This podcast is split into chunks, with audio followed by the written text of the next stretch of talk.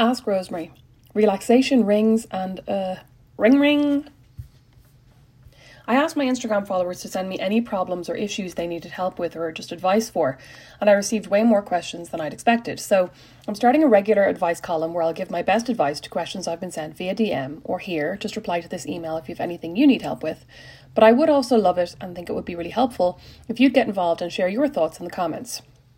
In this case, I think actually there's no such thing as too many chefs. So buckle up and settle down because this may be a long one. What's your favourite way to unwind after a busy week? I'm finding it nearly impossible. This, I'd imagine, is a common issue for a lot of people. We're so on answering work emails on weekends, jotting down to dos on our phones while we're watching TV, taking pictures of inspiration for work when we're out and about. Obviously, this depends on your industry. That it can be really difficult to properly switch off. I personally find that the only way I can do it is to do something that requires my full or almost full concentration. So, a bath isn't a great one for me because while in the bath, I can be on my phone. And even if I leave the phone in the other room, my brain's going a mile a minute, reminding me of things I need to do once I get out of the bath. I find the same thing happens when I do yoga or try to meditate.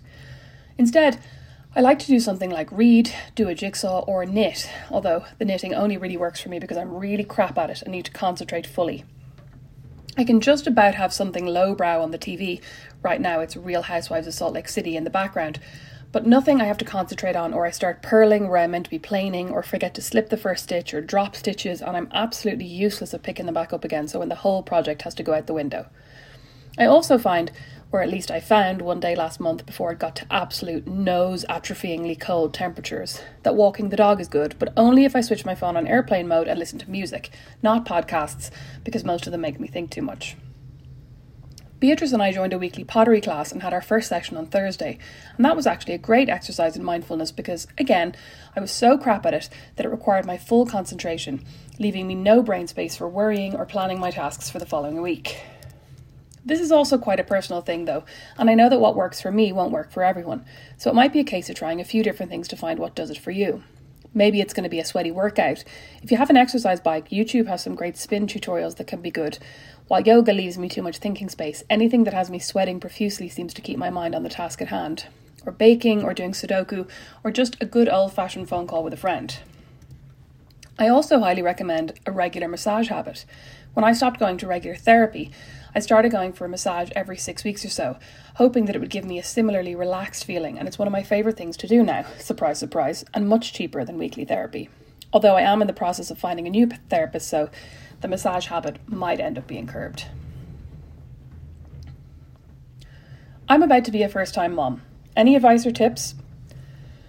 Honestly, the temptation to craft this response by telling you all the things I did wrong is strong, which makes me think that the most important thing you'll do over the next year is to give yourself grace. Seriously. There are so many moments ahead where you will think you've totally and utterly fucked up.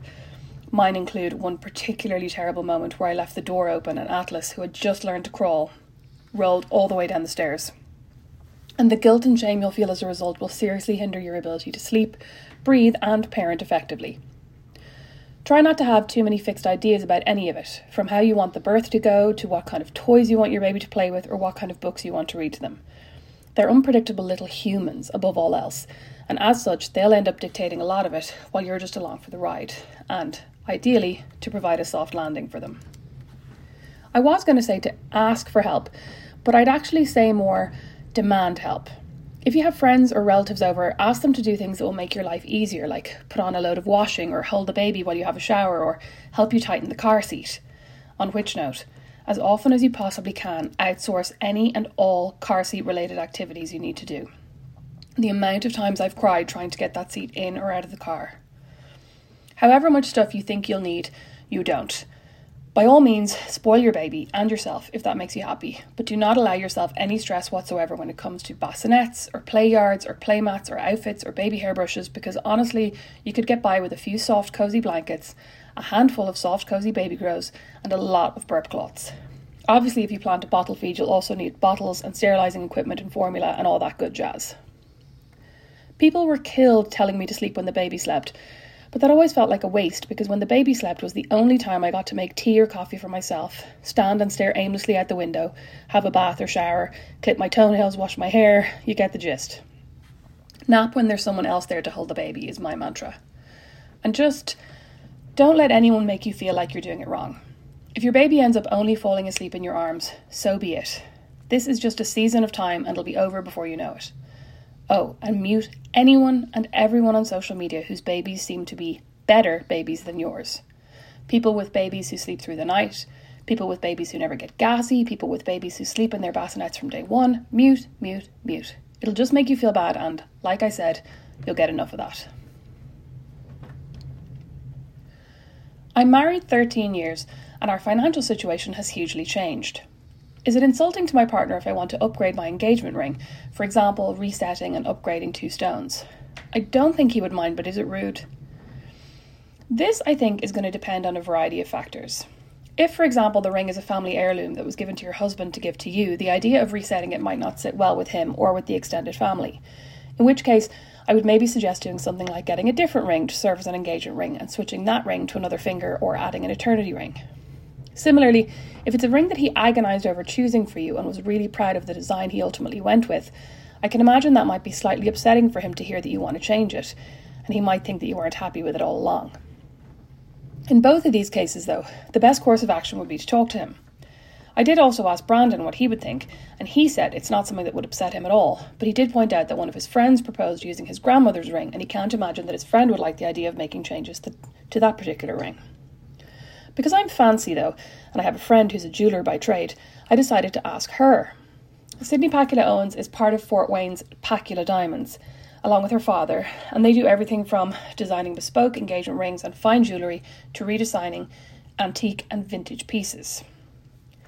Sydney says, I love this question, and I see it as a very personal choice. Typically, when couples get married, they're young and in a very different place budget wise than 5 or 10 or 15 years later, so it's very common to upgrade or reset.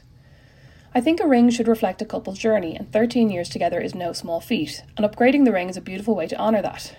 If she wants to involve him, they could do it together and discuss options. Often, I encourage customers who upgrade to then reset the original diamonds into a pendant or ring to keep. Refreshing a ring not only feels good symbolically, but after 13 years, the ring could have seen a decent amount of wear, so a reset could also be a good idea practically. I've never had someone regret redesign or reset, but wish they'd done it even sooner. Is phone sex cheating? Why are no questions ever fully straightforward?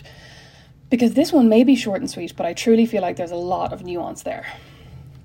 In short, I think phone sex is cheating if you, the person in the relationship with the person engaging in phone sex, feel betrayed or as if you've been cheated on by the action. If, however, you're someone who's totally fine with the idea of your partner having sexy conversations with someone else, then it's not a problem, right?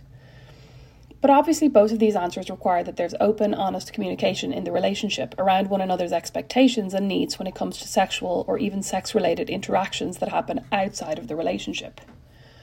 For me personally, I think I would consider phone sex cheating if it was the case that my partner was engaging in it with someone he knew. If, however, he's calling like a phone sex hotline, are they still a thing? Or having conversations with someone on OnlyFans whose services he was paying for? I don't think I'd consider that cheating, although I would probably be a bit upset if he hadn't come to me first to ask if this is something we could do together. I guess in my mind, if it involves engaging the services of a sex worker, it sits more in a category alongside, say, watching porn, if, however, he's having phone sex with a coworker or a friend, that would definitely constitute, constitute cheating in my book. But like I said, if it's something that makes you uncomfortable, you're well within your rights to sit down and make that clear to your partner. And if he or she isn't willing to take your feelings into consideration, that might then lead to a bigger and possibly more difficult conversation. That's all for this week, or this time. Please do weigh in if you have any advice or ideas to share on any of the above questions. And if you have a question of your own, DM me on Instagram Email me at rosemary.mccabe at gmail.com or simply reply to this email. All correspondence will remain anonymous.